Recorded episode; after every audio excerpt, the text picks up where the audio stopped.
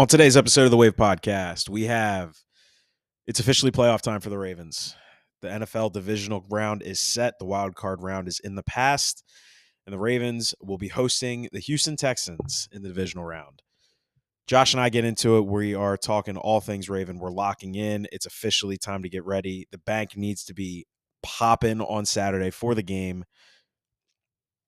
But before diving into the Ravens talk, we have to clean up some other stuff from around the league. Bill Belichick is out of New England after a parting of ways, and they will be hiring Jerod Mayo as their next head coach. Nick Saban has also retired from Alabama. We're talking about that and what's next for Alabama and the Tide with Kalen DeBoer coming into town. We're recapping the NFL Super Wildcard round, and then we're talking Ravens. Mark Andrews is back, designated to return from IR. Devin Duvernay is back. Dalvin Cook is going to be up for this game. Taking a look at everything for the Ravens ahead of the matchup with the Texans, what they need to do in order to win, and ultimately why they have no excuse to lose this game. We're breaking down everything. It's officially playoff time, officially time to lock in for Ravens fans. So without further ado, here we go. Episode 88.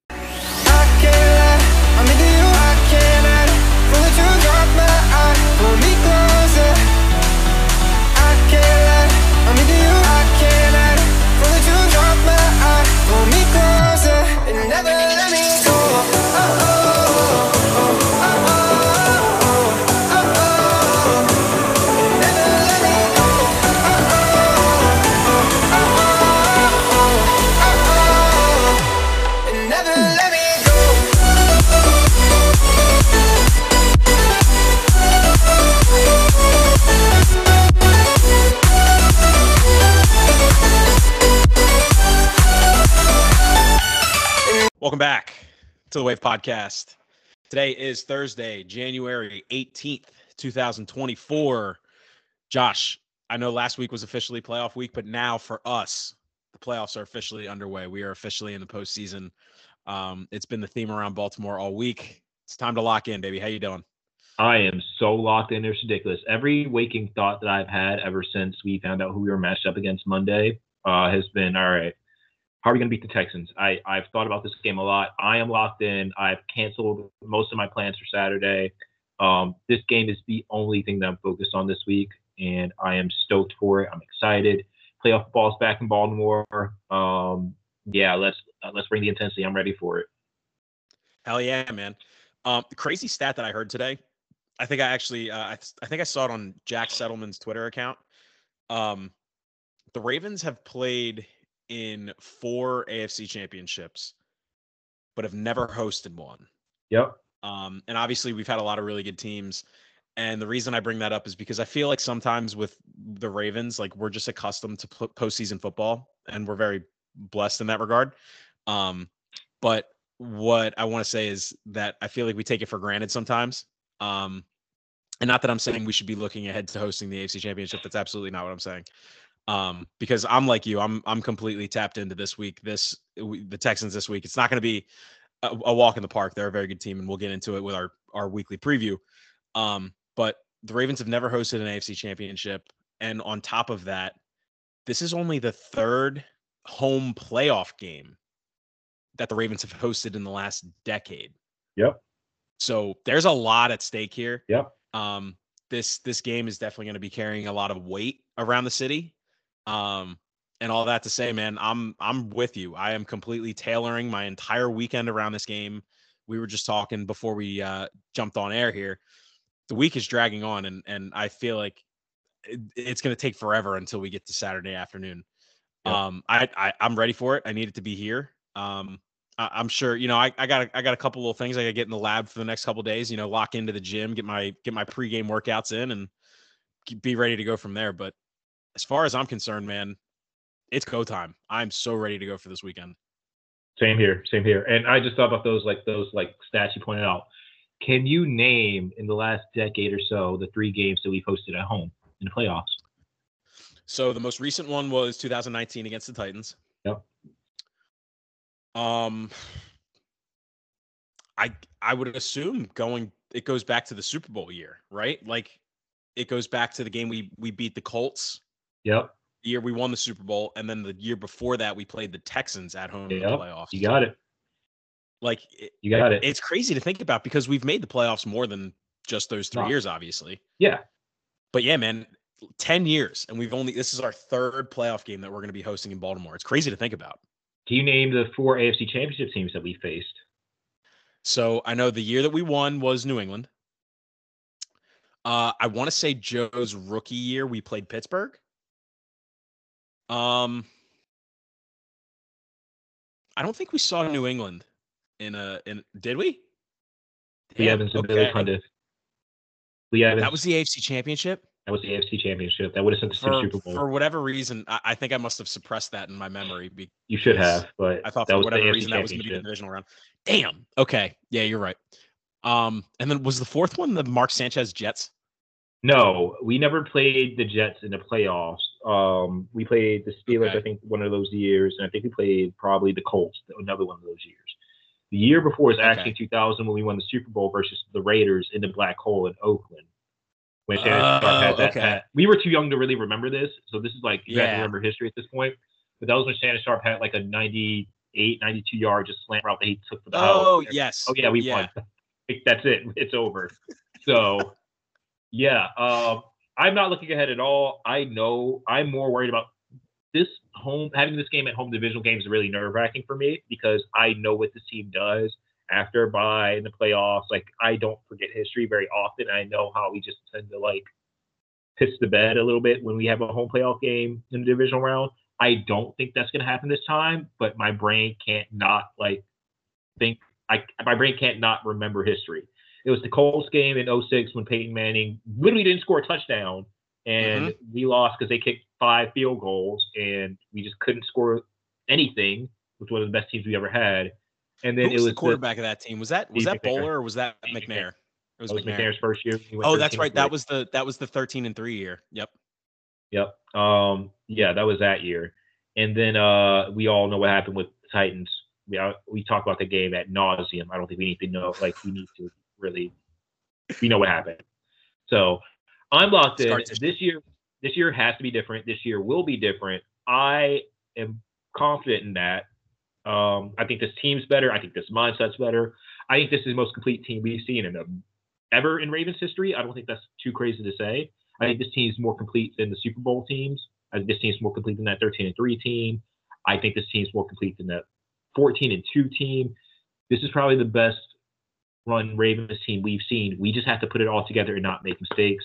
But I'm sure we'll get to that a little bit later on. But I'm locked in and I'm ready to go. Yeah, we will absolutely get into that shortly here. The bulk of this episode, as I'm sure most of you guys are anticipating, will be our preview of the divisional round matchup versus the Texans. We do have some stuff to get just to address real quick before we get to that. But yeah, Josh, I'm with you. I'm locked in. Honestly, I don't hate the take of saying that this is the most complete team that the Ravens have ever had. I will say this. Obviously, the Ravens have had legendary defenses outside of 2000. Obviously, 2000 is the one everybody points to because they got the ring. But, yeah, the 06 defense, Rex Ryan has come out and said multiple times that he thinks that 06 defense was better than the 2000 defense. I don't disagree with that, honestly, when you really think about it. You had Ed Reed and Ray in their prime. I don't either. Fizzle was young. Bart Scott was there. Adalius Thomas was there. Like, believe Haloti Ngata was young there. Yeah, that team definitely was an amazing defense, and I think that run from 2000, 2006, 2008, that defense was unstoppable. We just unfortunately didn't have a consistent quarterback to get us over the hump and keep our offense in check. So, yeah, that's exactly the point that I was going to make. I don't know about defense as far as this year's defense, how it matches up to some of the ones prior. But as far as our offense goes, I put this year's offense up with any of them. And that includes 2012 with Joe and Torrey and Jacoby and Anquan and Pitta and all those guys. Like, I mean, this is really the first year in Lamar's 6 years in the NFL that he has weapons. And obviously we've talked about this all year. This is nothing new. But, I mean, Odell. Everybody criticized that signing. I think he's been exactly what we've needed, if not more than that.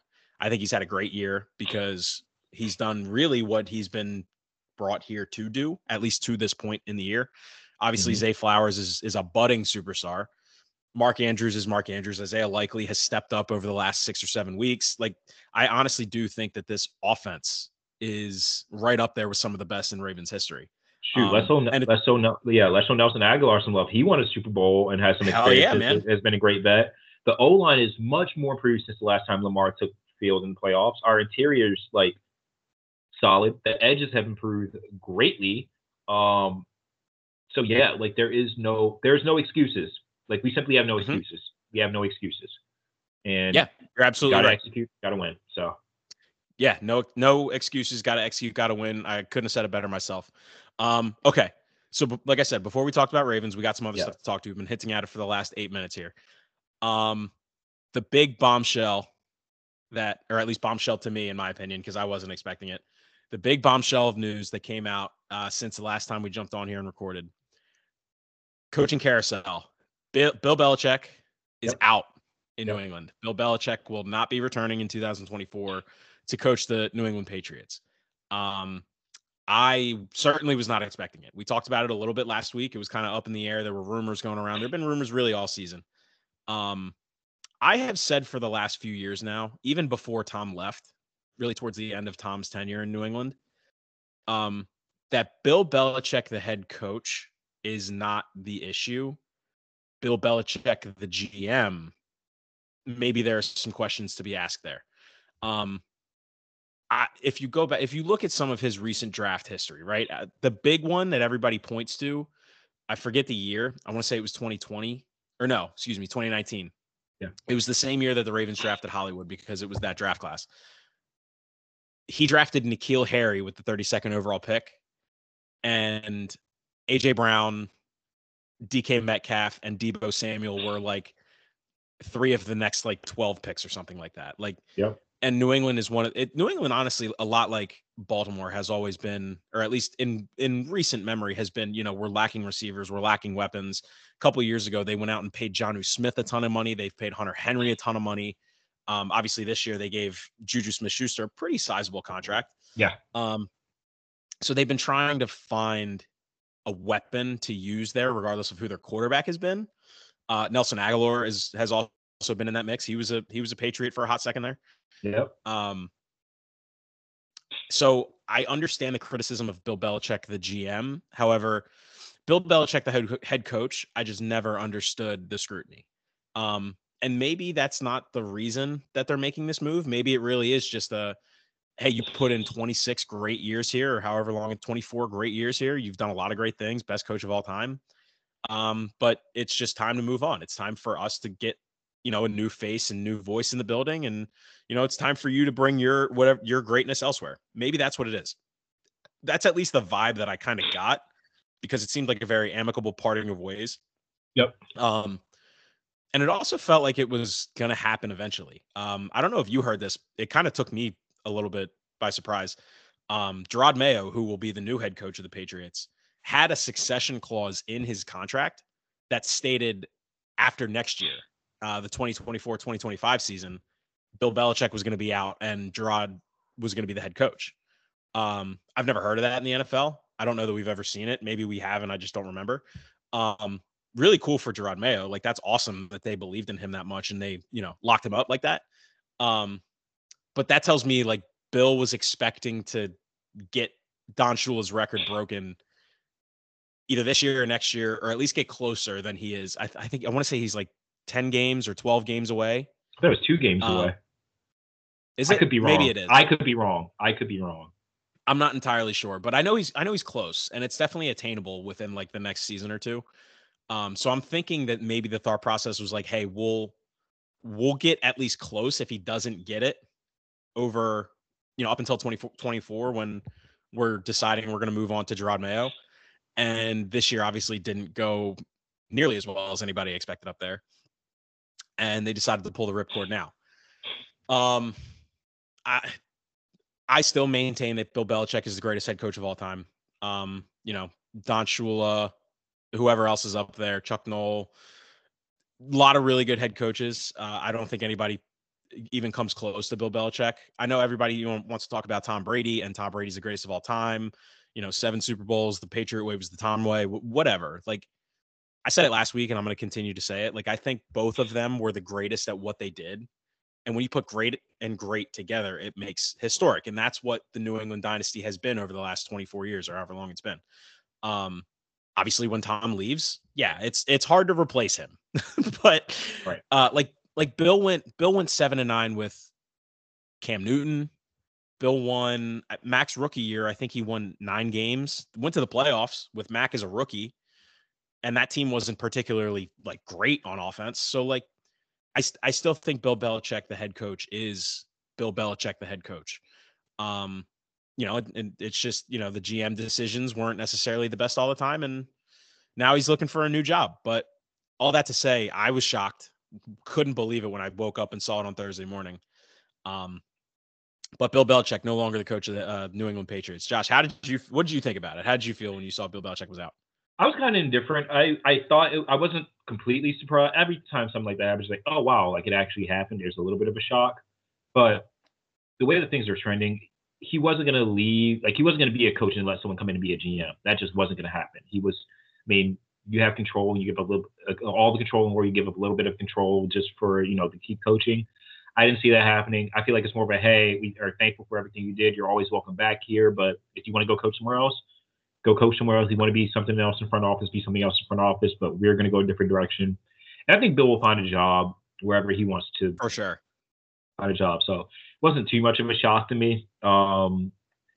Everything just gotten stale there. You do need a new face. And I think Jerod Mayo will be a good fit for the Patriots, I think. I know we talked about Vrabel last week, but I think we even said like Jerod Mayo might just be the guy.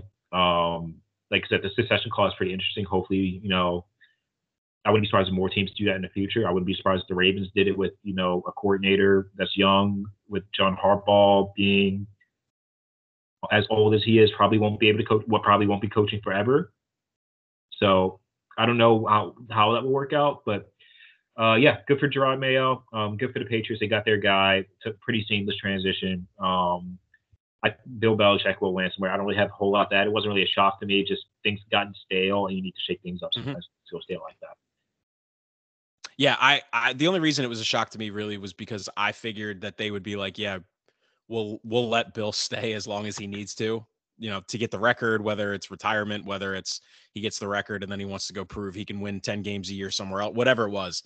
I just figured they were going to be like, hey, we'll let Bill has done enough for the organization. We will let him stay as long as he wants to stay.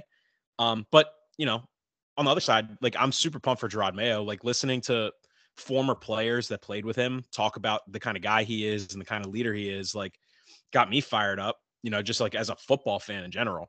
You know, everybody talking about how good of a guy in the locker room he is, how smart he is when it comes to his football IQ.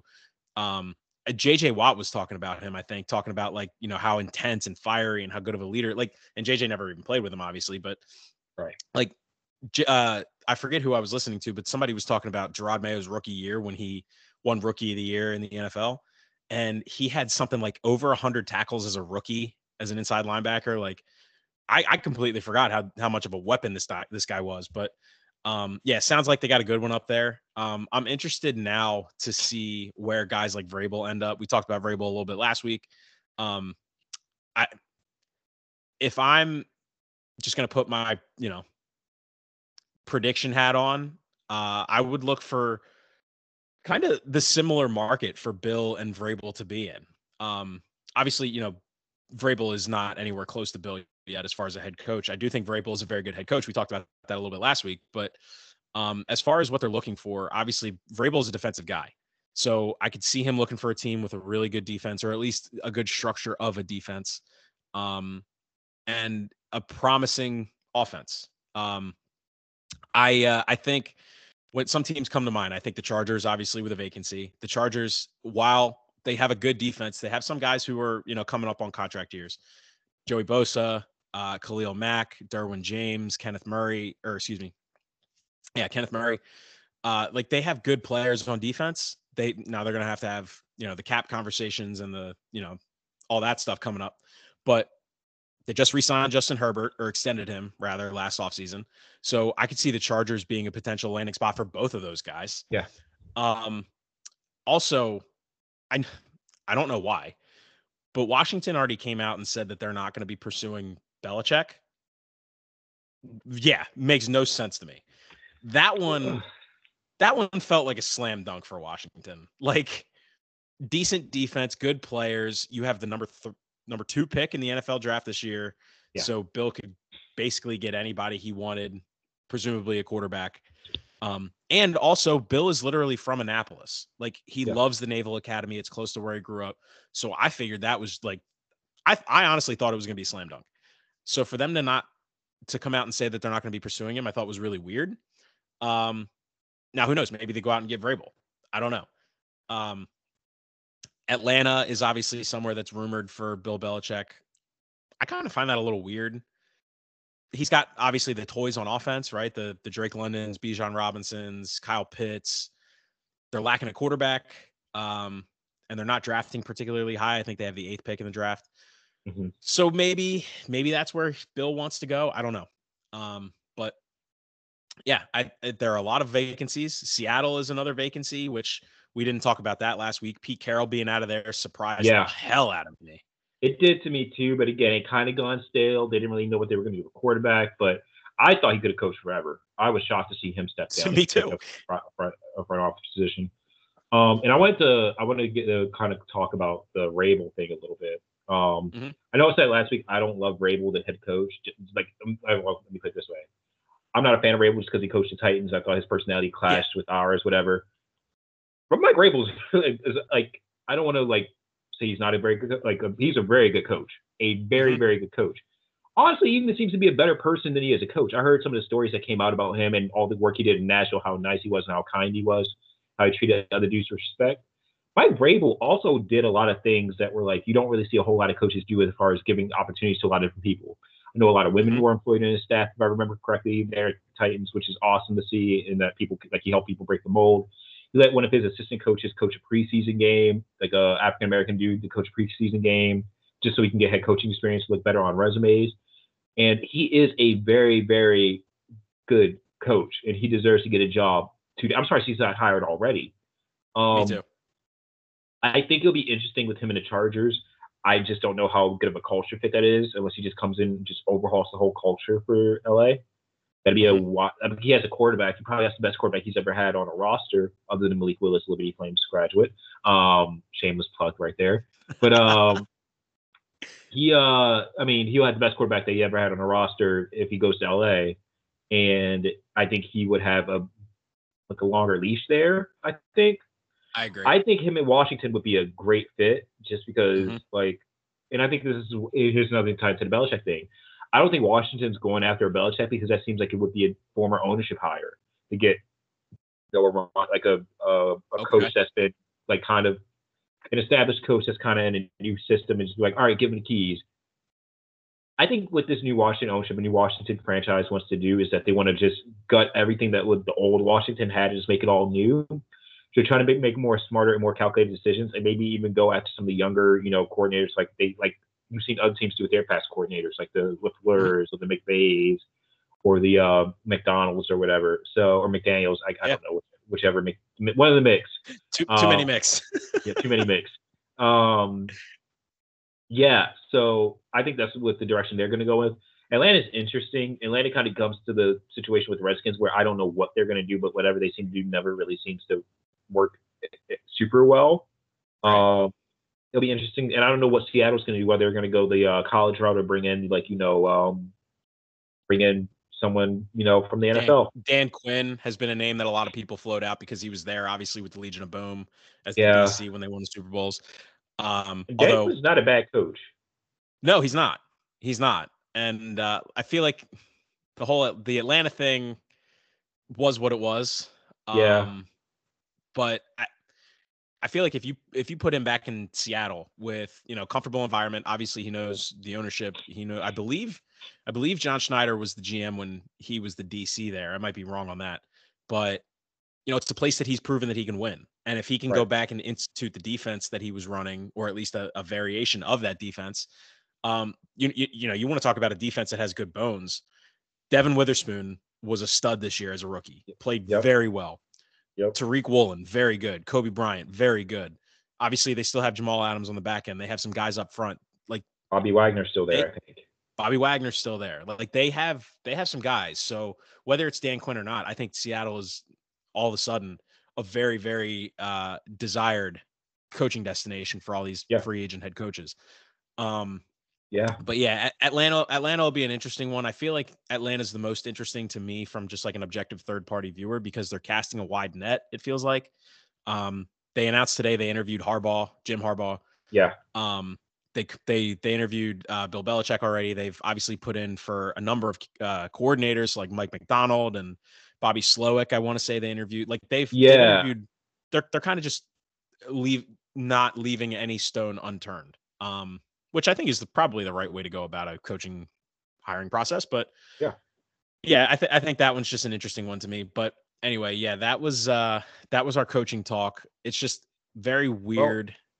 Yes. We got one more. Thank you for reminding me before we move away from coaching talk. Not in the NFL. Nick Saban last week announced that he will be retiring from head coaching, not returning to Alabama. The fact that this and Belichick happened one day apart from one another just kind of seemed poetic, obviously because they're friends and whatnot. Yeah. But I look at Saban the same way I look at Belichick, the greatest to ever do it. Yes, he's had a ton of great talent, but you still have to be the guy to drive the boat. And Nick Saban was the best and will be forever the best. Yeah.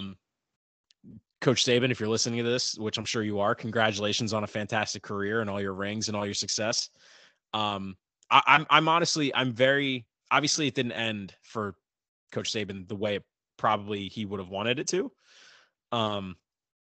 But I still think, ring or not, this was probably one of, if not his best coaching job at Alabama. I think Jalen Miller is a good player, but he's certainly not the same caliber of a quarterback that Saban has had on previous teams. Right. And he took him to the semifinal and he took him into overtime, and they had Michigan in the deep end. Right.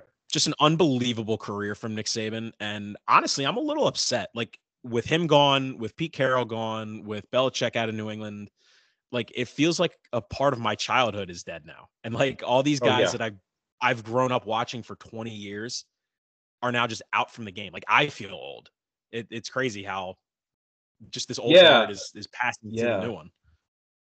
Yeah, no, I definitely felt a little bit older because of all that going on. To say it's weird because I had different coaches in different, like, stages of like how I like I did not like Belichick. I mean, obviously I respected Belichick, but I don't like him because he was a Patriots coach and I hate the Patriots growing up. Pete Carroll, I loved him at the USC. I was a USC fan growing up, so I liked him and Matt Leiner and Reggie Bush, both teams, so they were just fun to watch. Could see him do his thing in Seattle was insane, and like the Russ teams and their defense was insane. His run was just amazing. And I actually do like Coach Saban. Like, I'm not an Alabama fan, but I just like Coach Saban just because of just his style and what he brought to college football. One of the best college football minds, if not football minds, we've ever seen. One of the best personalities we've ever seen. And he's kind of, even though he doesn't really show much of it, he still kind of showed enough to, like, kind of give you enough just to be like, oh, wow, like, he's a really good coach. So that one was the one that shocked me the most, and kind of like, man, it sucks to see him go. He was an outstanding coach. His stats are wild. He was 7-1 in SEC championship games, which is nuts. Yeah, that's crazy. He had more first-round draft picks than losses in his Alabama coaching career. Holy shit. He had more first-round draft picks than losses in his Alabama coaching career. That is nuts. And he was at Alabama for how many years? He was at Alabama since 2008. Yeah, so when did Cam Cameron brought a coach to the Dolphins? Years? Yeah, 16 or so years. Yeah. Wow. So actually, no, 17. I think it was 17. I remember seeing that number floated around last week. 17 years, 6 national championships, and it was just, it's just nuts what he was able to do, and do it in so many different ways. And like the fact that he, I heard a story when I was listening to Part of My Take today. It was one episode from last week with Andy Staples, I think it was. He said, on his like Alabama radio show, like the week before Johnny Manziel came to Texana, he says, "Look, Johnny Manziel's a good player. This is what he does well. This is how he could beat us." Turns out he ends up happening. On that recruiting visit, he had linebackers come in and on a high school visit. I don't know who they were. I didn't hear any names, but they were about 225, 230 ish, and they're looking at the linebackers that they had on that team in 2011, I think it was. Yeah, 2011, where they're like 265, 245, bigger and stuff like that. And the high school recruits goes like, "Oh, hey, I noticed that these guys are like bigger than us. Why is Saban like recruiting different body types? Like, do we need to bulk up? Like, whatever. And it goes, no, you're just a new type of linebacker that Saban's going to recruit so he can combat offenses like Johnny Manziel's. And he saw like the way that football was going with like the spreads and everything and like the mobile quarterbacks and said, okay, I'm going to get ahead of this and recruit lighter linebackers that can fly around. Now you look in the league, NFL, you see a whole bunch of like linebackers just flying around, skinny dudes, kind of like Patrick Queen, guys that are like, or undersized coming out of college and just fly around and can make tackles. So Saban saw that shit happen before it did, and that stuff like that is just like, it's amazing. I like when people in sports become more of a legend than an actual like figurehead. Like the reason I like Jordan so much is because Jordan's like a myth. At like this stuff with Jordan seems like stuff folktale. Nick Saban's like that for coaches. The stuff he does is just kind of like folktales.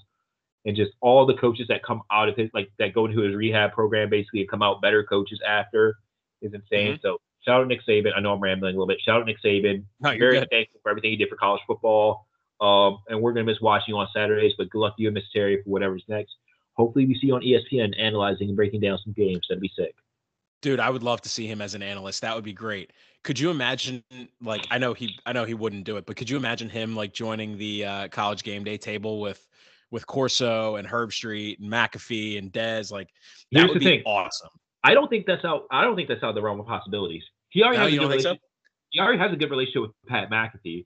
He does stuff with ESPN a lot. Like, I don't think that, like, a lot of people think if Corso retires and you elevate Saban, I wouldn't. I love Corso. I never really want to see him retire, but if he wants to retire and, you know, live his life, then so be it. I'm not going to tell him.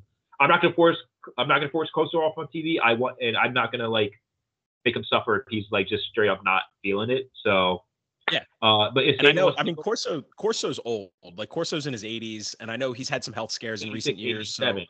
So yeah.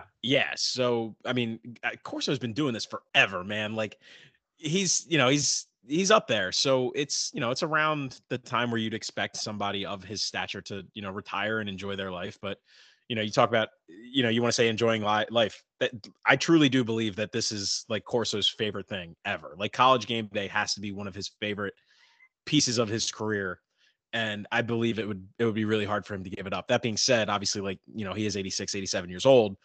So I wouldn't be surprised if, you know, over the next couple of years he does decide to hang it up, in which case I think Saban would fit in perfectly to that table. Now, I agree. Maybe he does want to chill out with Miss Terry a little bit, and, you know, the travel that game day has to do, maybe that wouldn't be what he wants to partake in. But if it is, I'm not pushing Corso off my TV either. I'm with you. I'm just saying, I feel like the average college game day enjoyer would certainly welcome Nick Saban to that table. I agree with that 100%. And when you think about the travel, it's really not that bad. Not everybody's doing the Herb Street, oh, let me fly there, fly back, fly to another state, fly back. It's literally just Thursday night, Friday morning, like fly into town, do your little like media thing. Nick Saban studies film and studies players, so I'm sure he'll be well prepared even in advance. Do your thing on Saturday, fly back to your house Saturday night, you're good to go. So I wouldn't hate seeing it. I wouldn't hate seeing it at all. And like I said, I love Coach Saban, so I think that it'd be a good fit. And the Washington coach went to go to Alabama now. So Kalen DeBoer went to go to, I think, could not butchering his name, went to go to Alabama. So that's awesome for him. Yeah, there were some other people that I thought they might have gone to first. One person in particular that you and I discussed over text the last couple of days. Won't mention who it is. I feel like it may be maybe an obvious one, I got you. We're not going to talk about that. Yep. Yeah, we won't talk about that. But he's in a good spot. He's going to get like, would you really leave where he's, if you were him, would you leave where he's at, where you've had success before to go take that pressure? With the conference realignment, frankly, no, I wouldn't even consider it. With and a 12-team playoff, no. Yeah. I think he's all set. It's just, you know, I thought that would be where they went initially because he's always said like that's his one, you know, place that he would want to go to. But I'm happy for Coach DeBoer. I think him being able to have the success that he had in a very short amount of time. He was only at Washington for 2 years and dominated. I think him being able to do that, having Alabama's resources and having the SEC behind him and being able to recruit in the Southeast, I think it's only going to propel him and help his ability to have success. So I'm interested to see how Alabama goes from here. But yeah, shout out to Nick Saban, shout out to Miss Terry and all the success that those two have had down at University of Alabama. Wishing all the best for them in his retirement. And yeah, I guess roll tide. I'm not an Alabama fan, but for Nick Saban, why roll tide. Roll tide. I do want to give one more stat that I did think was funny or just crazy. How much money Nick Saban bought into the state University of Alabama as just an institution. With the out-of-state tuition growing when he became a coach, and I think Alabama cut spending. Again, this is according to Andy Staples, just to give source credit to somewhere I heard this from. With them cutting state whenever to like funding to Alabama when he got there in like 2008, 2009, and like all the money he brought in from just winning and out-of-state enrollment and stuff like that, the University of Alabama made roughly 25 million more than what Nick Saban's getting paid a year since he took over. Like, just with the winning and people enrolled there and just growing the school and everything, they made like $25 million as a school just because Nick Saban was their head coach. Holy shit.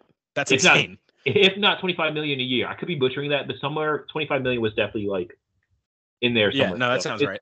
Absolutely insane how much money was brought in because they kept winning and Nick Saban was their head coach.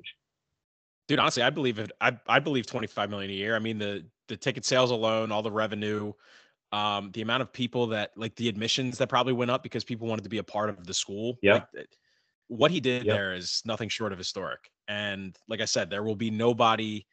You know, you talk about being like the legendary figures, like the Jordans and all. They're benchmarks. Like Nick Saban will literally always be the benchmark for any college coach for the rest of time. Yeah, you know, long after he's gone, long after you and I are gone, like he will always be the guy that people are compared to, right? Like he is the name on the mantle.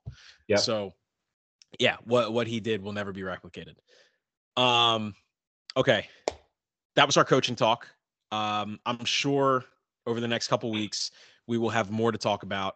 There have been a couple tidbits of news. Mike Tomlin announced that he's going to be staying in 2024. I don't know if that came from him or the Steelers. I'm assuming the Steelers. I think everybody knows our stances on that. Tomlin is a Hall of Fame head coach, in my opinion. Yep. I think it would be foolish for them to get rid of him, but you know, it's the Steelers, and if they make that decision, I wouldn't hate it. And the other one was Mike McCarthy. I feel a little bit differently about that. We don't have to get into that right now. We could spend a little bit of time in the next couple of weeks discussing that. Let's talk about some actual football. Before we get into our Ravens talk, just real quick, we're going to run through the wild card. Honestly, I was a little bit disappointed with the quality of the games. I was expecting a couple better games in some spots. The Rams-Lions game was phenomenal. But really every other game was a blowout. Yeah. In the AFC, the first game of the weekend, the Texans just absolutely manhandled the Cleveland Browns. Sad to see Joe go out like that, but you know, it is what it is. And you know, thanks for doing us one more solid, Joe. We appreciate it. As Ravens fans. Thanks, Joe. Appreciate that one. Appreciate that one. Hey, listen, one thing about Joe, he will beat Cleveland. He will beat Cleveland. That's true. That's true. Joe's been knocking Cleveland out of the playoffs for years. So shout out to Joe. Chiefs beat the Dolphins on Saturday night, 26-7. That I feel like was just Miami not being ready for the weather. You said it last week. Pretty much the Dolphins weren't ready to handle the cold. And I mean, that's what it came down to. Yeah. Tua, man. The last game. Yeah. Just, I don't know what's up with Tua. Like, I don't think he necessarily played all that bad. No. I think they have a lot of stuff to figure out. They need to, in the offseason, they need to get in the lab and they need to be like, hey, we have a really good run offense. Like, let's maybe run the ball a lot more than throwing it. You know, let's not throw it 40 times a game. We have a really good running back behind you, and we have another running back who led the NFL in touchdowns from that position. So, like, maybe do that. And injuries also played a part in that too. But you're right. That like they're a track team. And until they prove otherwise, like that is what they will be. Tyreek Hill, in my opinion, is the best receiver in the NFL right now. And I don't want to discredit what he's done this year, but yeah, they're a track team and they don't necessarily play hard-nosed football, which is what you need in January, which is exactly why they got bounced. Last AFC matchup, the Bills over the Steelers. I think everybody saw that coming, right? Yeah. Like, I was telling people all week, the Steelers had no shot. The only shot that they had was playing in a blizzard on Sunday. And when that game got postponed, the Steelers' chances to win that went out the window. Yep. And what's crazy is, like, for the majority of the first half, like, they were kind of in it. You know, Josh Allen really didn't put them away until the second half. Right. They made a lot of mistakes and turnovers too. Mason Rudolph was never going to be the quarterback that wins you a playoff game. He's just not. They have serious questions at that position, whether it's going to be Kenny, whether they're going to have to address it elsewhere in the offseason, I don't know. But they definitely have a massive question mark at the quarterback position. And then on the other side, in the NFC, we mentioned the Rams-Lions game. That was a fantastic game. Lions hold out 24-23. Stafford's return, obviously that whole storyline. Honestly, I love the storyline. Normally I get tired of the whole media jargon when it comes to things like that, but I loved it. And then after the game, like, I was just overwhelmingly happy for Jared Goff and all the shit that he had to go through leaving the Rams. He played lights out, like, from the first drive of the game. He was on his shit. And, like, I remember watching the first drive and I texted Scoot and I was like, yo, the Lions are going to win this game just because Jared Goff looked dialed in. Yep. So I was really happy for them. That was a really fun game to watch. The other two games were not competitive at all. Packers beat the shit out of the Cowboys, which was just objectively hilarious. Jordan Love looked really good that day. Jordan Love is for real. Yeah. I'm ready to say Jordan Love is that dude. Like, the Packers have another Hall of Fame quarterback in the making. He's good. Sensational. He's really good. He's gonna be a problem. And then the Buccaneers just smacked the Eagles around on Monday night, last game of the weekend. Yeah. The Eagles, man. Dude, I don't know. Like, I genuinely do feel bad for Eagles fans. Well, kind of. Because I feel bad. I do a little bit.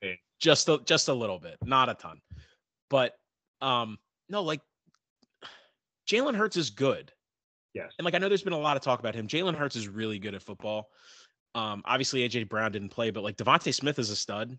Yeah. You know, like, they have good running backs. I feel like they need to make a change at coordinator on both sides of the ball.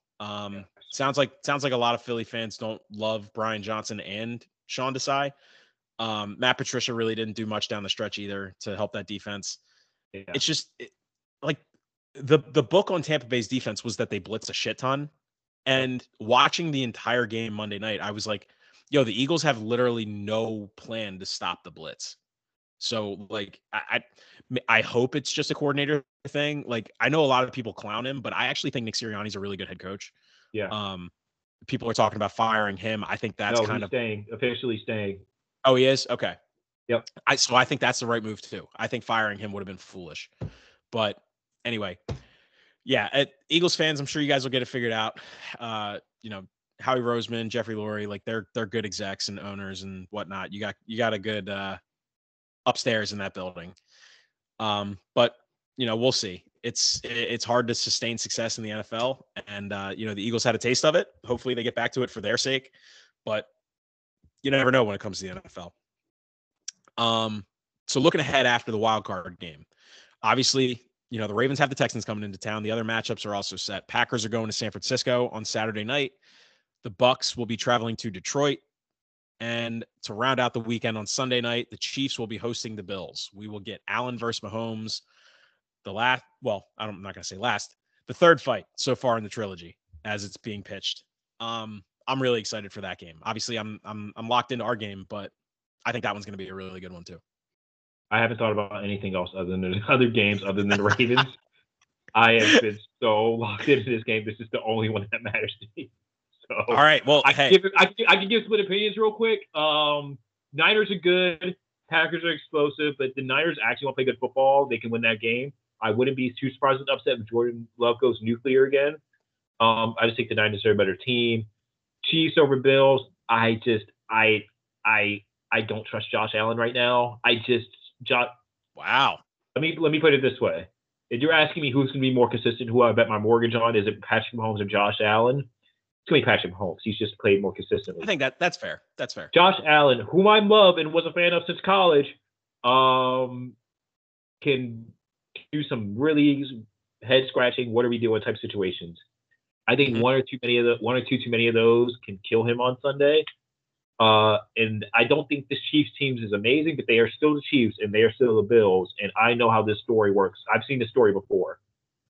Look, regardless of who's on that field next to him, as long as KC's got 1-5 under center, I will never count them out. Right. So I feel you there. And honestly, like from an objective football fan standpoint, I hope it comes down to a slugfest between the quarterbacks because they're two of the best quarterbacks in the game right now. Just, you know, flat out. So, I'm glad you're, you know, you have tunnel vision on the task at hand here. I'm trying to, but you know, I love football and that's just how I am. I'm always going to be looking for games to watch and stuff like that. But, I love football too, but if this shit goes south Saturday, I'm not going to like football. No, I'm 100% with you there. I may never watch again. With that being said, let's finally get to it. The Ravens are back this weekend playing meaningful football. The playoffs are on. The divisional round is set. The Ravens will be hosting the Texans. The Ravens are a 9.5-point favorite. Over under set at 43.5. The headlines coming into this game. Obviously, we know about the Ravens. We know what's going on with them. CJ Stroud, rookie quarterback. Demeco Ryans, rookie head coach, won the division in their rookie year. I don't remember the last time that a rookie head coach and quarterback has done that. Give me a couple seconds. I can get it. Yeah, I don't remember the last time it was done, but those two are really good at what they do. Mark Sanchez Rex with the Jet. No. Did they win the division? No, they didn't win the division, did they? Did they not? They did it. They were a wild card team. They made it to the AFC Championship. So that's what it was. That's the stat I had. Yep. They're really good.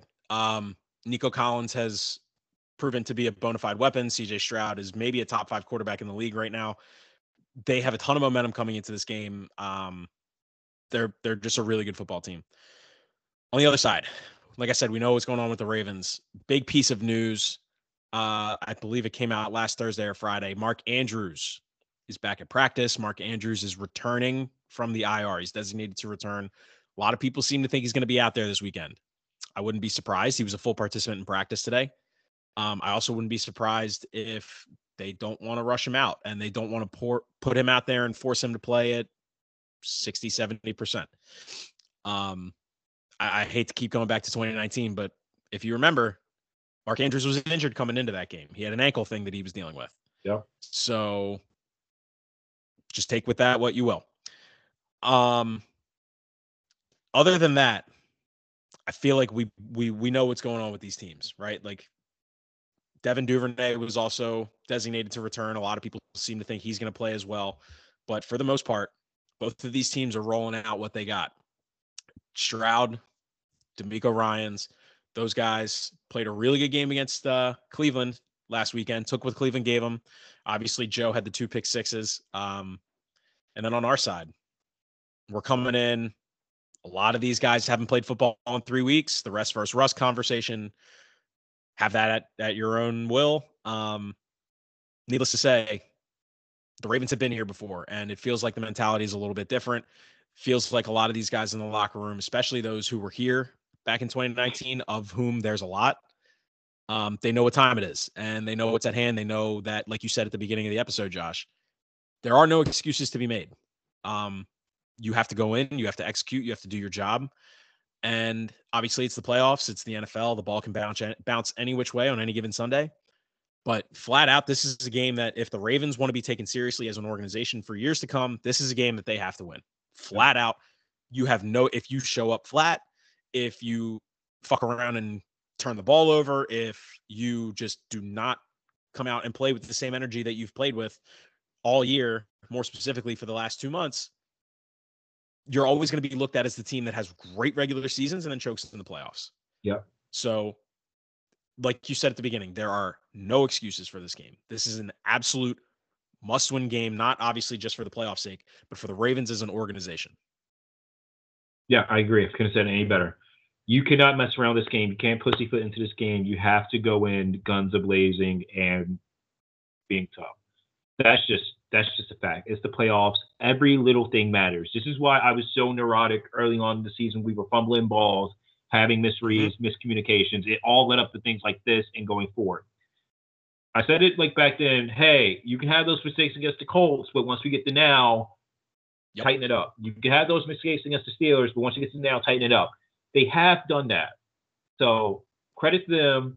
The mistakes for the most part haven't gone away. They have gone away. They haven't bitten us in the butt so far.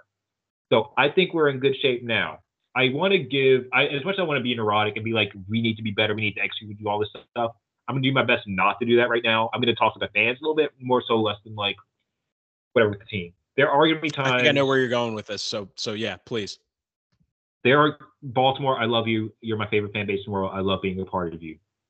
There are times where there is a lot of nervous energy that goes to a crowd with Ravens stadiums. We think, oh, typical Ravens are going to do this. There are going to be times where things aren't going to look great this game. That's okay. We're Baltimore. Things have never looked amazing for us. Don't let the nervous energy get to you. When things get bad, just cheer the guys on. Try to be a little bit, try to be more patient when it comes to things like that. They know what they need to do. Our job, support them. Let's not be neurotic as a fan base and bring that nervous energy into the bank. Also, the bank has to be rocking. I don't care what you have to do to get prepared Saturday. Do not sell your tickets. Go to the game. Tailgate all night. Go to Mother's. Go to Pickles. Make that place like a 12-hour party beforehand. I don't care how blitzed you have to get to the stadium. Go there and make the Texans' life hell. Go there and make the Texans' life hell. Make it loud. Make it furious. Get a little crazy. Be responsible. Don't be a jerk, but don't make it easy for them. They have never been to an environment like Baltimore before. They don't know what it's like to be in a cold playoff game in Baltimore. We've only had, 4 or 5 of these in our, history? Yep. Make it hell for them. Be loud. Cheer the guys on and try not to bring the nervous energy into it. We can do this. This team is capable of doing this. And another thing I'm going to say, this team is totally different from 2019. Totally different. The mindset's different. The energy's different. The coordinators are different. Literally the only thing that's the same is that we have John Harbaugh as the head coach. Our name's Ravens. We play in Baltimore. Lamar Jackson's still amazing. Probably still on MVP trajectory. Other than that, the bare bones of everything that plagued us in the past are not here. Also, for the team, when you get punched in the mouth, because that's going to happen, respond well. Don't give up the ship just because you get punched in the mouth. We did that in 2019. Don't do that now. And I think we'll be okay. I know we'll get to the technical things of it, but that's just my, bare bones, quick, don't make mistakes. Don't make mistakes. Don't give them the game. Be loud, bring the energy, and just trust this team that this team is different and that we can win this game. So just have some confidence. Obviously, don't be overconfident, but have some faith that this organization, this team knows what they're doing, and this team's built well. So I'll tell you, I'll kick it over to you for the rest of it. Yeah, I'm super glad that you brought that up because that's actually one of my keys to victory. We as fans, we as Baltimore have to make this a true home field advantage. Not a lot of people talk about what it's like going into the bank, just in general, given let alone a playoff game. Pat McAfee's one guy in the media who talks about it because he played here as a Colt in the playoffs, and it was Ray's last home game. Yep. And he talked about what that environment was like. Obviously, that's a pretty extraordinary situation, but the sentiment still stands. The crowd needs to make this a true home field advantage. The best way to play a part in the game as a fan who's going to the game is to just be loud. Make the bank loud. Stand up all the time, not just on third downs or in key situations. Stand up, be loud, be a part of the game. And frankly, if you're not about to do that, if you're not prepared to do that, stay home. Find somebody that you could sell your ticket to who will be a part of that, because the bank is going to have to be loud. The bank's going to have to be rocking. The bank is going to have to be the 12th man. The bank is going to have to be a part of this game. And if it's not, it's going to level the playing field. It's going to completely take away the home field advantage that the Ravens have worked for all year. So that's the best way as a fan if you're going to the game. First of all, if you're on the fence about going to the game, take this as your sign to go to the goddamn game. There are tons of tickets that are very affordable that you could find on apps like Game Time and SeatGeek and other things. I've had the intern been retweeting a bunch of tweet threads where you can see tickets that are available for cheap. I know Spencer Schultz, Ravens for Dummies, he's been putting a lot out as well. If you are thinking about going to the game or you're looking for a reason to go to the game, this is that reason. Find somebody to go with, or go by yourself if you just want to be rowdy. Yep. Go to the game and be loud. Be a part of the game. I'm pleading to you, Baltimore. If there's one thing that you ever listen from this mouth, let that be it. Go to the game and be loud. Yeah, I see tickets as low as $118 on SeatGeek right now, which is the official site of the Ravens. And in Section 529, which is where my dad's season tickets were, go to the game. It's going to be so much fun. Go to the game. And it's going to be loud, and it's going to be crazy. And, yeah, we're going to have a great time Saturday. Hell yeah. Okay, so let's look at the injuries on both teams. So we'll start with the Ravens. The biggest concern really for me is Marlon Humphrey. Marlon has not practiced at all this week. That's really concerning because we only have one practice left. If you're listening to this on Thursday, it's the last practice before the game because obviously the game's on Saturday. I would be surprised if they rolled him out on Saturday with having just one practice in 2 weeks, really 2.5 weeks. That being said, it's a playoff game and you don't know if you're going to have another one after this. So maybe Humphrey tries to push through it. Maybe it's okay, you're Marlon Humphrey, you know the defense. You don't really need all that much ramp up. Let's just get you Saturday. But I'll just say I'm not super optimistic about Marlon playing based off of his lack of presence at practice. Tylan Wallace also has not practiced this week. Feels like he'll probably be inactive, and Devin Duvernay will take his responsibilities on special teams. Delshon Phillips did not practice, I believe, today as well as Tuesday. He's dealing with a shoulder thing. Zay Flowers, good to go. He was limited on Tuesday. I believe he was a full on Wednesday, or maybe he was limited. Can't remember. And Adafe Owe. Adafe has been limited all week, but he told reporters today during media availability after practice, he's going to be out there and he's good to go. All of those are really good news. Obviously, I'd love to have Tylan Wallace out there. I'd love to have Delshon Phillips available, but the big ones, Zay Flowers, Adafe Owe, we're going to need those guys. Like I said, the really big question mark is Marlon Humphrey. For the Texans, they have some injury news as well. Will Anderson, he was a limited participant in practice on Tuesday, did not practice on Wednesday. Believe he's dealing with a knee or an ankle or something. I personally think it's probably just hey, we're gonna temper your reps here in practice because we're gonna need you on Saturday. Yeah, I'm expecting him to be out there. I'm not even remotely entertaining the thought that Will Anderson's not gonna be out there for the Texans, but something to monitor there. John Mechie was also a limited participant in practice. Denzel Perriman was a limited participant in practices. Those guys are starters, so somewhat noteworthy there. Laramie Tunsil did not practice on Tuesday due to rest. He's gonna play, I'm assuming. Sheldon Rankins, he's another interesting one to take a look at. He didn't practice on Tuesday, also didn't practice on Wednesday. He's a starting defensive tackle for them. If he can't go, I think that's a really big loss. Yeah. Last person that I saw popped up on the injury report today for the Texans, Jonathan Grenard. Jonathan Grenard is an edge rusher for them, starter. Also the vocal leader of that team. I saw him last week against the Browns doing their pregame speech. So if he can't go, that'll be a big loss for that defense as well. For the Texans also, they placed Noah Brown on IR, ending his season. Receiver, played for the Cowboys last year. Has not lit it up this season. I think he only had 33 catches for maybe 500-something yards this year and a pair of touchdowns, I believe. But he's another weapon.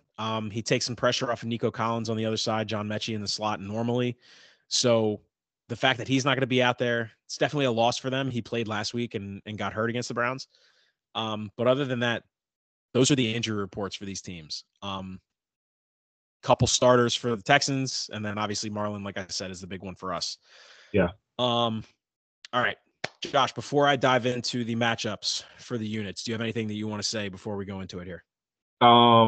Yeah. Will Anderson's a beast, and I know it's good for the game if he plays, but if he doesn't, I'm not going to cry. That dude's really good at football.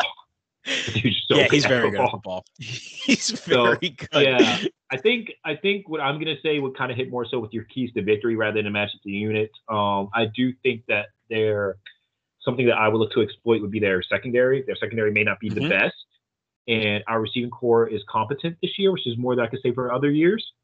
And we do spread the ball very well. And I know their run defense is pretty good. However, our running backs are really good, and our best running threat is still our quarterback. So maybe some misdirection, if they get over aggressive, could be be good there. I do think we have to run this ball effectively well to do well in this game. So I want Gus to get good touches. Gus needs to hold on to the ball. I know that this is me being neurotic, but last two games I saw him and he fumbled. That's a fair point. The ball, please.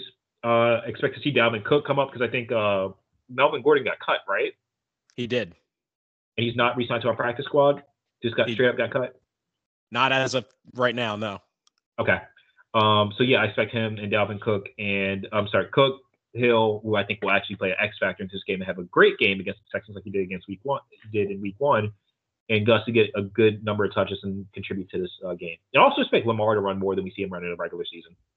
So yeah, I wouldn't be surprised either. I definitely wouldn't be surprised if they try to more design runs, maybe like some options and jets and counters and stuff like that, where it feels like they didn't do a ton of that intentionally this year.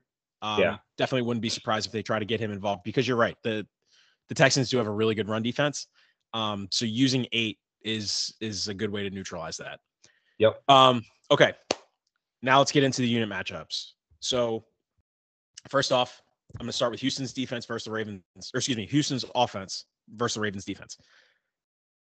So Houston's offense, they've ranked 22nd in the league in rush yards per game. They're averaging 97 yards on the ground per game. The Ravens defense, number 14 in the league in rush yards per game. They're averaging just under 110, 109.4 on the year. Houston is 29th in the league in yards per rush. They're averaging 3.7 a clip. The Ravens are 25th in the league in yards per rush, giving up 4.5 per clip. Houston's pass offense, they rank number 6th in pass yards per game, averaging 247.4. And they are number 3 in yards per pass, averaging 7.9. The Ravens' defense against the pass, they are number 6th in pass yards per game, averaging 191.9. And they are 1st in the league in yards per pass, averaging 5.1 per clip. So I don't feel like this should take anybody by surprise. You and I, Josh, have been talking about the Ravens' run stop for what feels like the entire season, but definitely more so over the last few weeks. Yep. Houston, I talked about Devin Singletary a little bit last week.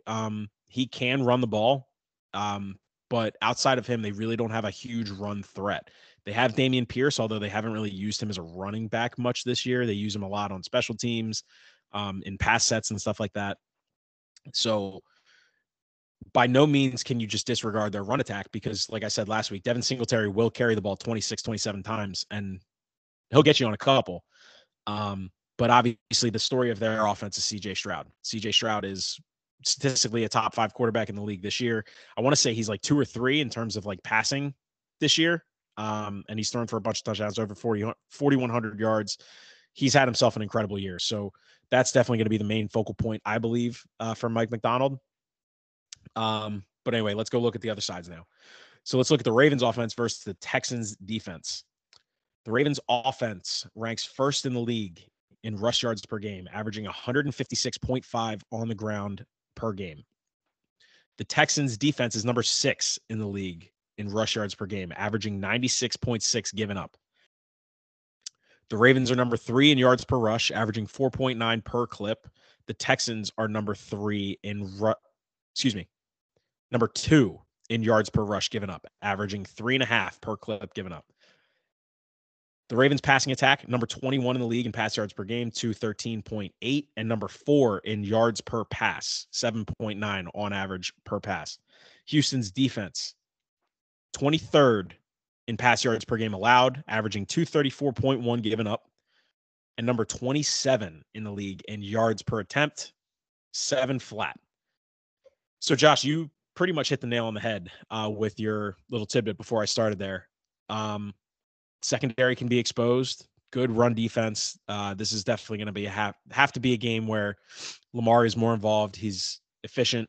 And like you said, regardless of whether it's in the run game or the pass game, we can't turn the ball over. Just flat out can't give them extra opportunities. Yep. Okay. So with that being said, it's time for keys to victory. My first key to victory is exactly what we just mentioned. You have to protect the ball. Cannot give away opportunities. You cannot give away possessions. You have to protect the football. And on the flip side, you have to create turnovers. You just flat out have to win the turnover battle.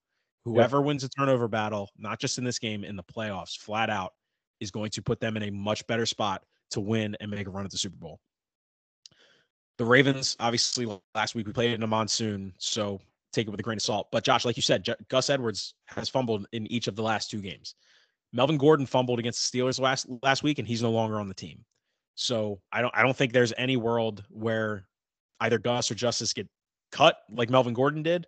That being said, Harbaugh does not take kindly to turning the football over, especially from the running back position. And now with Dalvin Cook, who's hungry to get opportunities, you can't be doing it. So you have to protect the football. Houston last week, they capitalized on their turnovers against the Browns. Obviously, they had the 2 pick-sixes, right? But that's going to happen. These are good teams. We're in December, or excuse me, we're in January. We're in the second round of the playoffs already. Every team, if you turn the ball over, is going to make you pay more often than not.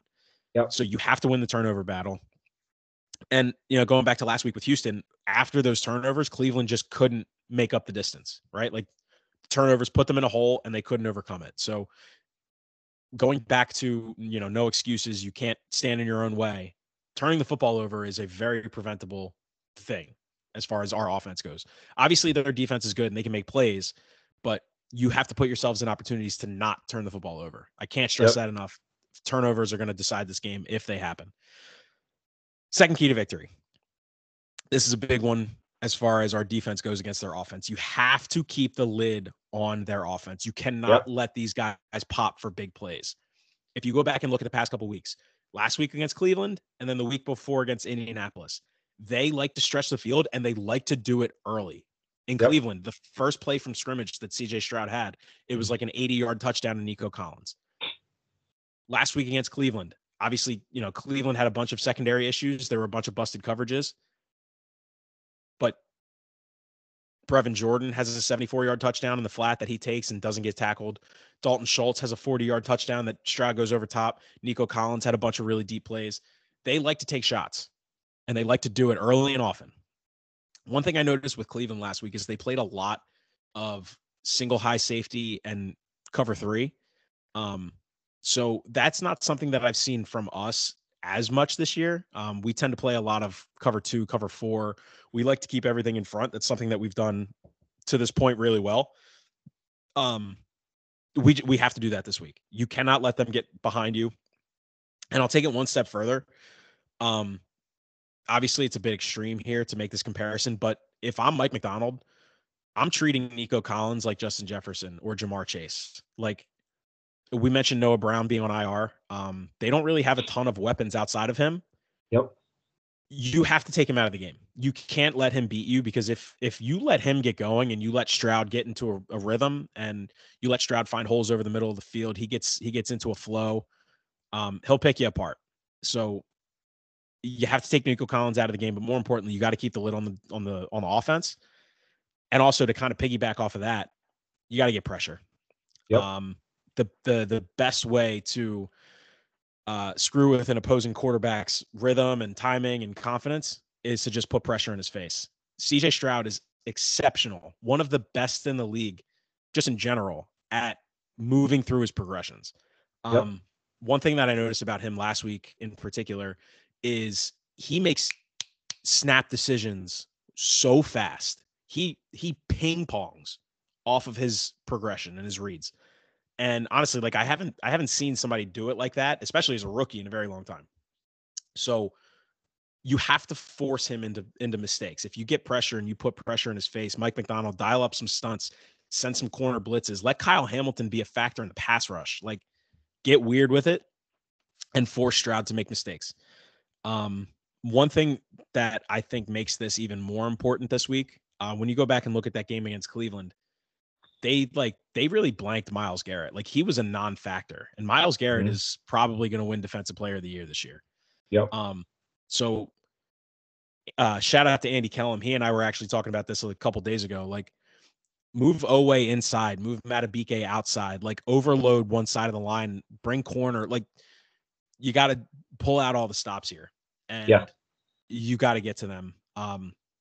Houston ranks 21st in the league in sacks given up per game. They're averaging 2.6 per game, but over the last three games, they're only averaging one sack. Yeah. So they've played really well lately. We're just going to have to get Stroud, case in point. My next key to victory for the offense, start hot and keep it rolling. There was a stat going around I saw today on Good Morning Football. A Lamar Jackson-led offense in the playoffs has never scored in the first quarter. 0 points in the first quarter. That's not good. Nope. You kind of touched on it a couple minutes ago. I think the Ravens, like, it's an absolute non-negotiable. You have to score first. Yep. You have to get on the board first, even if it's just 3 points. You know, if you get the ball first, a field goal is good for me. As you got to put points on the board. And kind of going back to what I said to start our Ravens talk, like you can't come out slow. You can't come out sluggish. You can't have the rest versus rust thing come up. You have to be ready to go. I will say Lamar talking about the offense to the media today, like he seemed to feel pretty confident in the game plan and in the offense and what they can do this week, which I don't know how I feel about it. But hearing him talk like that and kind of sound comfortable, I think is a good sign. Or at least I hope it's a good sign. But anyway, offense has to start hot and they have to keep it rolling. Two keys of victories here. Win the line of scrimmage and run the fucking football. Mm-hmm. Like I said, I think this is going to be a game where 8 has to get involved in the run game, but whether it's running the ball, whether it's throwing the ball, our offensive line has to hear the bell once again. They've played really well over the last couple of weeks, and they're going to have to play well again. Whether Will Anderson plays or not, the Texans can get to the quarterback. They are really good on defense. Demeco Ryans is the defensive head coach. He knows how to get to these guys. Demeco Ryans is also really smart, and he's really good when it comes to game planning. So they're just going to have to hold up. They're going to have to play well. They're going to have to protect 8 and keep him upright. Because if they don't, we're flat out going to lose this game. If Lamar is running for his life and the O-line's not holding it up, we're going to lose. Last key to victory. Find the holes in the secondary and exploit them. We talked about their secondary. We talked about their pass defense. Over the last three games versus the pass, the Texans are averaging 210.3 per game. Flacco in Week 16 threw for 368 yards and 3 touchdowns. Also had 2 picks to go with that, but that just goes to show you that the Texans secondary is capable of being exploited. Going back to my last key to victory, if Lamar stays upright and you give him time in the pocket, we've seen what he can do against really good defenses. Going back to Detroit, going back to Jacksonville, going back to San Francisco and Seattle and Miami. Like, if you give him time in the pocket, he will find the open guy. Just a matter of giving him that time. If we can keep him upright, we can supplement the pass game with the run game and play complete, complementary 60 minutes of football. I think we're going to be all right. So those are my keys to victory. On top of that, also, like I said at the beginning, crowd needs to be a part of it. Baltimore needs to make this game a party. The bank needs to be rocking. Jacoby Jones, there's a rumor going around that Jacoby Jones will be the legend of the game this week. Good. Love it. I love it. I love it, especially because he was a Texan and kind of got run out of Houston before he came here and won a Super Bowl with us.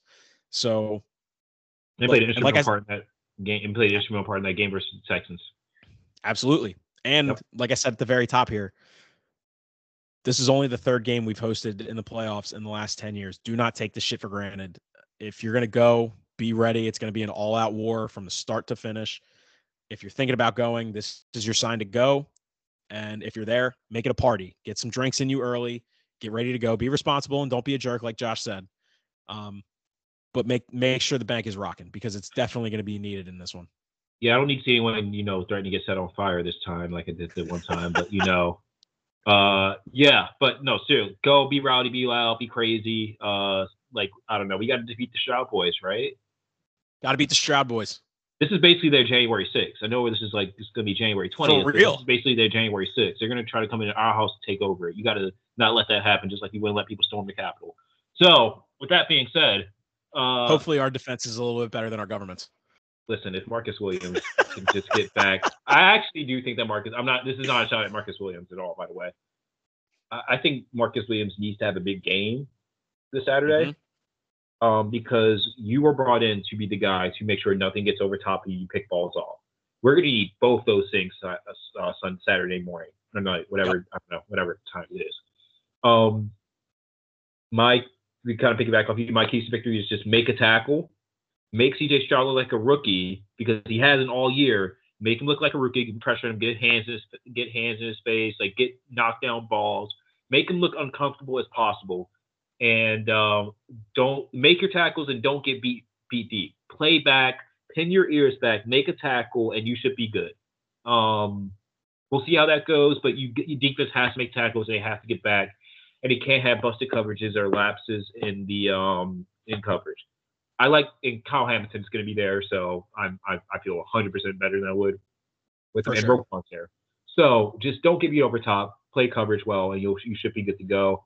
Offense, don't make mistakes. Like, just limit the mistakes and execute. Because I think this game plan, our team is better than they are. So we'll see what happens. I'm excited for this game. I'm nervous as all get out, but I'm excited for it.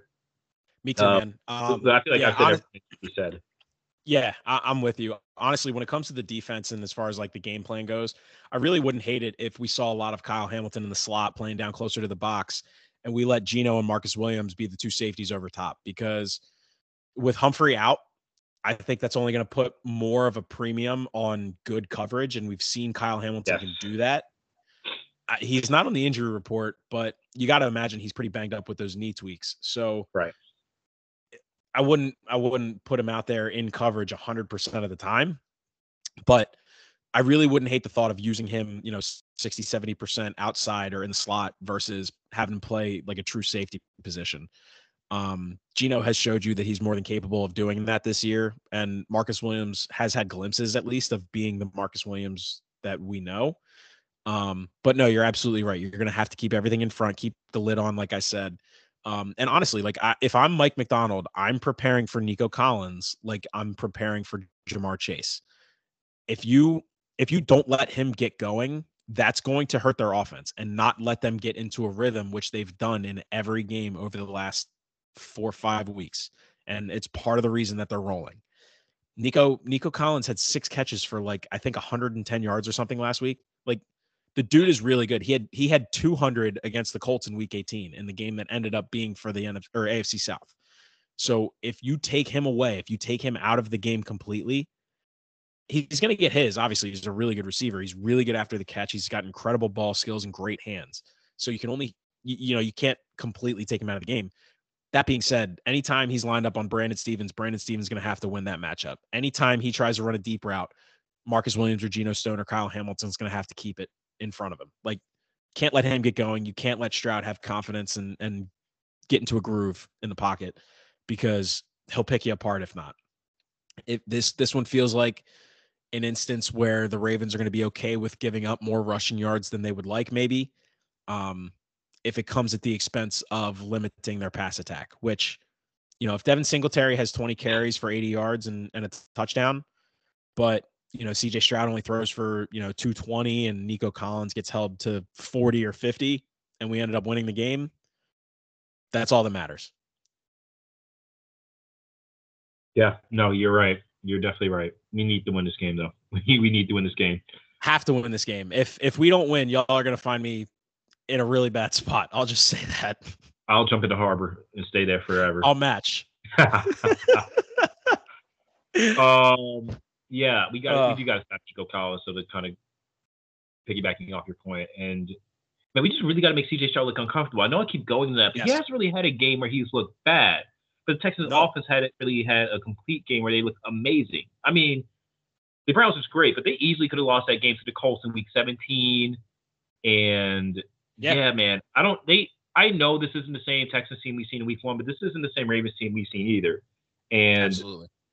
I trust our coordinators a lot, and I trust their system a lot, and I trust Harbaugh. I love Demeco Ryans. I think Harbaugh's like, not to call John Harbaugh at all, but if you are a Hall of Fame coach like I think you are, you have to win this game. You can't win the game. So I don't know. I can't really like add anything else to it. I feel like anything else I say would just be repeating myself, and I'd be even more neurotic than I am now. So is there anything else you wanted to bring up real quick? No, man. I'm just get me to Saturday. That's all I got to say. Get me to Saturday. I do expect the big games from our offense, though, and especially our receivers. I think this is a game where Bateman really breaks out. I'd like Zay in this situation. OBJ and Nelson are going to play. I think you'll see Cleet plays from Aubrey Bun on our offense. And who knows, maybe Hyperbolic Chamber and Mark Andrews is good for him. So we'll see how that goes. Yeah, man. Look, regardless of who makes the plays, somebody's going to have to make them. I think, you know, it's very clear that Lamar's been locked in, that this has been a very one-track mind thing from him really since he got drafted, but ultimately over the last couple of weeks and this year as a whole. It feels like the team around him has bought into that mentality as well. Now it's time for them to show it.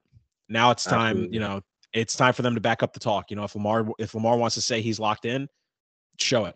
If Harbaugh wants to say that, you know, he's behind his guys and, you know, this is the team that they can go and make a run, show it on Saturday. Have the game plan ready to go. Have the boys ready to go from the opening kickoff. You know, when as soon as that national anthem finishes and the boys are lacing up their helmets and going out onto the field, it needs to be on. So absolutely. I know Roquan is going to be Roquan about it. He was apparently last week when they had their stadium practice on Saturday. Apparently he was still telling the security guard to lock the gates, and they were like, "Hey man, this is a practice. Like you can calm down." No. I love that out of Roquan. He's an actual insane person, and I love it. That's the energy that he needs to bring on Saturday. He needs to get the boys right as soon as they get there on Saturday, ready to go. Listen, lock the gates in Baltimore. No one gets out alive. Straight up, no one gets out alive. That's the motto. Lock the fucking gates. There we go. All right, y'all. I think we can put a bow on this one. Episode 88 in the books. Not going to say much more about it. If you're going to the game, make your voice heard, make your presence known. If you're not going to the game, lock in from your couch or the bar or wherever you're watching. But regardless, everybody lock in this weekend. We're going to need everyone. Hey, enjoy. It's playoff football. This is what we wait all year for. Let's. I know we said this probably 100 times. But let's lock in, and we're going to be ready to go for Saturday. Definitely enjoy it. Do not take this game for granted. Like we've said, you know, this is only the third one that we've hosted in the last 10 years. We're not promised any more after this one. So enjoy it.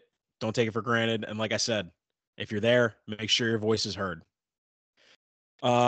Josh, all right, man. I think we finally put a bow on this one. Yep. Enjoy the game this weekend. I know you said you got out of work to watch the game. Happy for you. Also, I know Saturday is your birthday, so happy early birthday. I hope we bring a win for you so that way you can enjoy it even more. But, brother, until next week, I hope this time next week we're talking about a Ravens win and we're a little bit more happy than we could potentially be. Hopefully. Let's see what happens. All right, y'all. Peace. Appreciate it. All right. Last order of business. I'm going to try and make this pretty quick. Best bets, divisional round. Let's not beat around the bush. Let's just get right into it. This slate was not the easiest for me to pick. I don't love a lot of the numbers that are out there. I'm obviously not a huge fan of betting totals unless I really have an inclining one way or the other. So a lot of props for me this week. I'm not touching the Ravens game. If I were to take a side, I would take the Texans plus the 9.5. I also like maybe Texans first quarter. Probably, I haven't checked, but they're probably getting like 2.5 points. Maybe Texans first half plus 4.5. That's it. If I were to give a pick, an official pick, I would take Texans plus 9.5. But I'm staying away. Packers at 49ers. Let's take a look at this one first. Like I said, this to me is a big prop weekend. I'm going to take Jaden Reed over 3.5 receptions. Jaden Reed's been their top guy for most of the season, and he only had one catch last week against Dallas. They tried to get him involved. They were targeting him a little bit. Jordan Love was trying to get the ball to him, and they just couldn't connect. So I'm going to take Jaden Reed over the 3.5 catches. I also like his over on yards. I think it's sitting somewhere around 41.5 right now. So if that's something that you want to take a look at, that's what I like there. Also, I don't know if I'm going to officially take this, but under 50.5 in this game just feels like a lot of points. San Francisco's defense is a lot better than Dallas's. I wouldn't be surprised, kind of like Josh alluded to, if Green Bay keeps this one close. However, 50.5 just feels like a lot. And I feel like Green Bay is going to have another offensive explosion like they did last week to keep up. San Francisco is obviously capable of it, so the over is certainly not out of the question here. However, I'm just playing the number, just 50.5, high number, high total. San Francisco coming off a bye, obviously, so they're rested up. It just feels like it's too many points. Third game of the weekend, Lions versus Bucks. I like Amon-Ra St. Brown to score a touchdown here. He's even money. Bucks defense ranks 29th in opponent passing yards per game. He hasn't gotten into the end zone, it feels like, in a few weeks now. Actually, as I say that, he might have scored last week. I can't remember. But he's clearly their number one target. Jared Goff loves finding him in the open field. I like him to, I don't know, maybe get loose and find the end zone here, especially at even money. Feels great. I also like Jared Goff over 270.5 passing yards here. Like I just said, the Bucs defense is not all that great against the pass. Like I mentioned with the Eagles last week, they just sent the house, and the Eagles had no answer. I have to imagine Ben Johnson is going to be more prepared than that. I have to imagine that he's going to be ready for the blitz, and Goff's going to be able to get it out quick. Goff looked phenomenal last week. Wouldn't surprise me if he has another really good game. Now, if they can get to him, we've all seen what Jared Goff scared looks like. So definitely keep your eye out for that on the first couple possessions. But as it stands right now, I like Jared Goff over 270.5. Bills Chiefs. This is where we're going to take our haymakers. I like the over 45.5 here. Every instinct and every bone in my body told me to go under. But how can you bet the under in this game? Josh Allen, Pat Mahomes. It feels like Rocky versus Apollo Creed in Rocky 2. This is just going to be an all-out heavyweight fight, title fight. Like this, both of these teams know each other. They've played each other in the playoffs before. They played each other this year, and the Bills won. Like this is, both quarterbacks are going to want to put on a show here, and I like points, and I'm going to want to root for points. So that's where I'm going with this one. I like two touchdown scorers in this one as well. First one is Josh Allen. It's basic, I know. It's not all that sexy. But the value's good. He's at -115 currently. In most recent games, he's been as short as, -150, -160.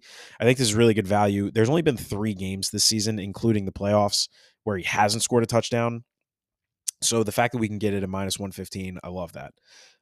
Also a flyer as far as touchdown scorers go. I like Dalton Kincaid at +270. He got into the end zone last week, and I'm just kind of assuming that L'Jarius Sneed is going to play Diggs most of the day. I don't know if Sneed travels with receivers or if he plays a side.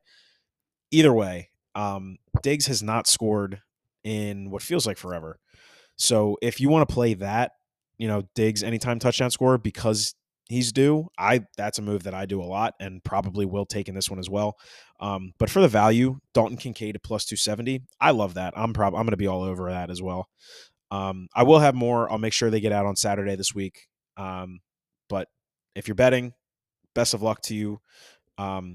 If you have anything that you want to share, tweet it at me, tweet it at the intern, and I'll be sure to repost it on my end, or I'll have the intern repost it on the pod. But until next week, y'all, if you're betting, like I said, happy betting. Best of luck. Be responsible. And if you're a Ravens fan and you're listening, go Ravens, baby. Until next week, y'all. Cheers.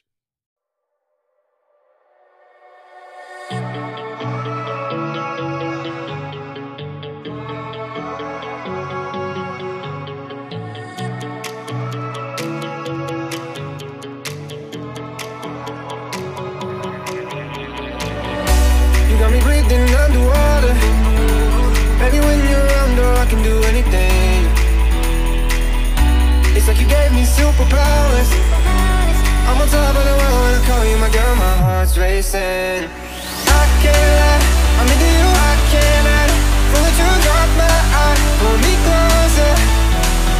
I can't lie, I'm into you. I can't hide from the truth of my eye. Pull me closer and never let me go. Oh, oh.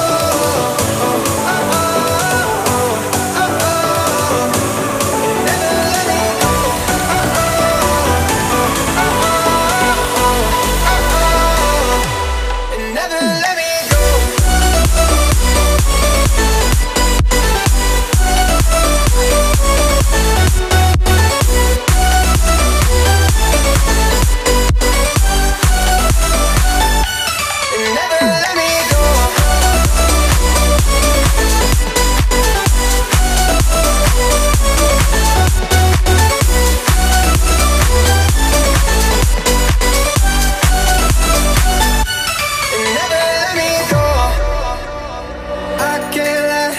to you I can't hide from the truth. Drop my eye, pull me closer.